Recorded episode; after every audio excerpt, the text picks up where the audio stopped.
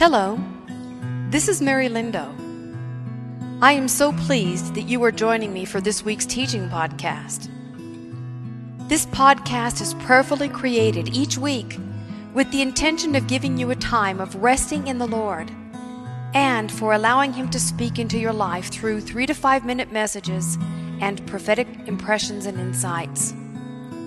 Each message is meant to assist you in cultivating your love for the Word of God, combined with the power of His Holy Spirit, confirming His words over your life. Gather your Bible and a cup of coffee or tea, and take a few minutes each week to sit back and allow the peace of God to wash over you as you enjoy soft background music that inspires a restful time of worship and tender moments with the Father, Son, and Holy Spirit. And now, let's begin this week's podcast.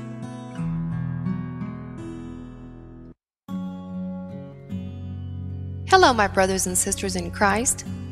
Today's podcast is titled Kingdom Globality. And what I will be sharing with you in the next few paragraphs is something I am being heavily moved upon by the Father to pour out to you and to, in a sense, impart to you from His Spirit.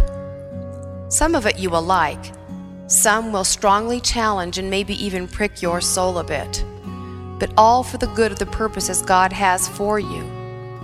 I love you all enough in Christ to not fear your potential upset with my loving insights, so let's stretch the tent pegs over the globe. The following thoughts and spiritual insights are shared with the intention of helping you see a broader picture, a richer dimension, kingdom, globality, and to challenge you to stretch the tent pegs over the globe, not just in your local region or country. So often, we want to export our spiritual experiences or current expressions of the Holy Spirit to other places and think our way of serving God in our locality is the most powerful and effective pathway to promised revival and times of refreshing. Many of these same spiritual moves of the hand of God are also occurring in Europe, South Africa, the United States, and other places globally. Remember, we are of the heavenly kingdom on assignment to the globe and have been strategically placed to serve the King of Glory. So here we go. Get a cup of tea or coffee and enter the classroom of the Holy Spirit. I do agree that much of what the Lord desires to be done in our native nations needs to come from among the tribe or the people there. But we need to be ever so careful to see that the Lord sends in and sends out from among our own and others specific messengers, people, and giftings in order to train, edify, break down earthly cultural divisions, and, most importantly, refresh. No movement or region is exclusive on the earth when the kingdom is being freely expressed. Everywhere on the globe, God is doing similar things. I have watched it occur in the United States of America, the United Kingdom, Germany, France, Africa, and Australia over and over again. The weeping, worshiping, repenting type of movement that is rich, humbling, and overflowing. As you go to the locations the Lord might send you, see yourself carrying a small jar of oil, as the widow of the prophet had, 2 Kings chapter 4, verses 1 through 7. What if she had never obeyed and had not collected the empty foreign pots of her neighbors? And as many as she could.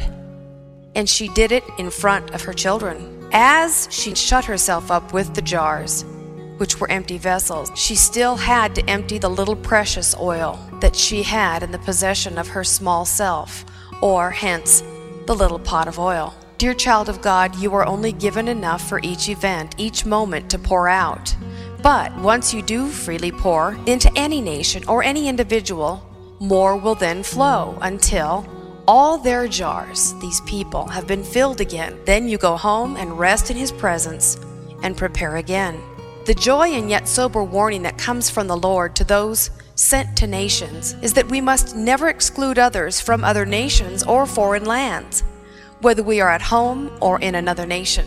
All that we are and have been set apart for must be freely shared, freely given, and freely let go of. However, we cannot lay stake to where and how God will move or honor our efforts. His heart is set upon the whole location of earth to bring it into a heavenly kingdom, fit for Him to rule and reign. He brings heaven down to us wherever we are, regardless of our location. The Lord sees our zeal and thrills over the gatherings we have all been a part of, large or small, and He celebrates with us. But I am stirred with a prophetic word of warning and also a spiritual insight. Once you have stepped into ministering on a national and perhaps international level and move into another place of God's design for your life, the first thing the enemy likes to do is imply that we have become more unique or special in our place of calling, in our location, or in our expressions. Actually, we've been called to die further to ambition, to personal vision, and importance teach this to the young ones. We must learn that it is not location or hard work that God is blessing. He blesses lives hidden with God in Christ. Those who will start fires wherever they are sent and then carry the embers of that flame with them, releasing others to fan the flames. He makes winds his messengers, flames of his fire his servants. Psalm 104, verse 4. I will say to the north, Give them up, and to the south, Do not hold them back. Bring my sons from afar, and my daughters from the ends of the earth. Isaiah 43, 6. So, what are the battles of the calling or being called? The big ones personal obscurity and self denial letting go of the torch of personal vision so that others may flourish, laying down our exclusiveness, and letting others in on God's inclusiveness globally. Therefore, my brothers, be all the more eager to make your calling and election sure. For if you do these things, you will never fail. 2 Peter 1:10. These words may seem intense and sobering, dear friends, but you have stepped into it now. And I would not be a true friend to you if I didn't lovingly share with you that since you have received a commissioning, you must also prepare to release that and Commission others until you yourself have multiplied the fire by allowing others everywhere to be able to have some of it, to fan it, to flame it, to make it their own, only to then repeat the process. Simultaneously, other nations and meetings are occurring globally, unannounced to all of us, focusing on our own regions or areas.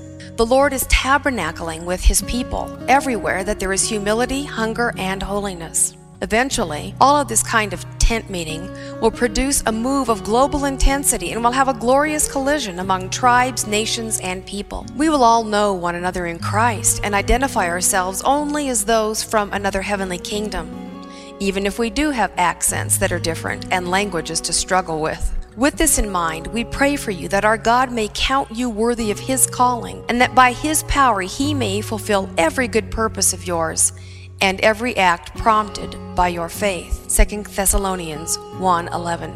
As you go to the nation or cities or people the Lord sends you to, you will go as a black man or woman, a yellow man or woman, a white man or woman, a brown man or woman, and a red man or woman. You go globally, culturally, and kingdom like. You are one of them.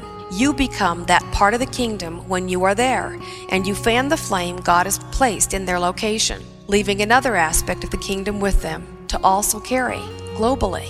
When we implement this, we mature in Christ and step into a new dimension and a new good time to die a little more. And in doing this, we produce and dispense the fresh perfume of a surrendered life. But thank God He has made us His captives and continues to lead us along in Christ's triumphal procession. Now He uses us to spread the knowledge of Christ everywhere like a sweet perfume. 2 Corinthians 2:14. I pray that the Lord will today bless you and continue to cause you to stretch your tent pegs of fairness, of heavenly kingdom priority, and that you will reach out to the destitute and disenfranchised.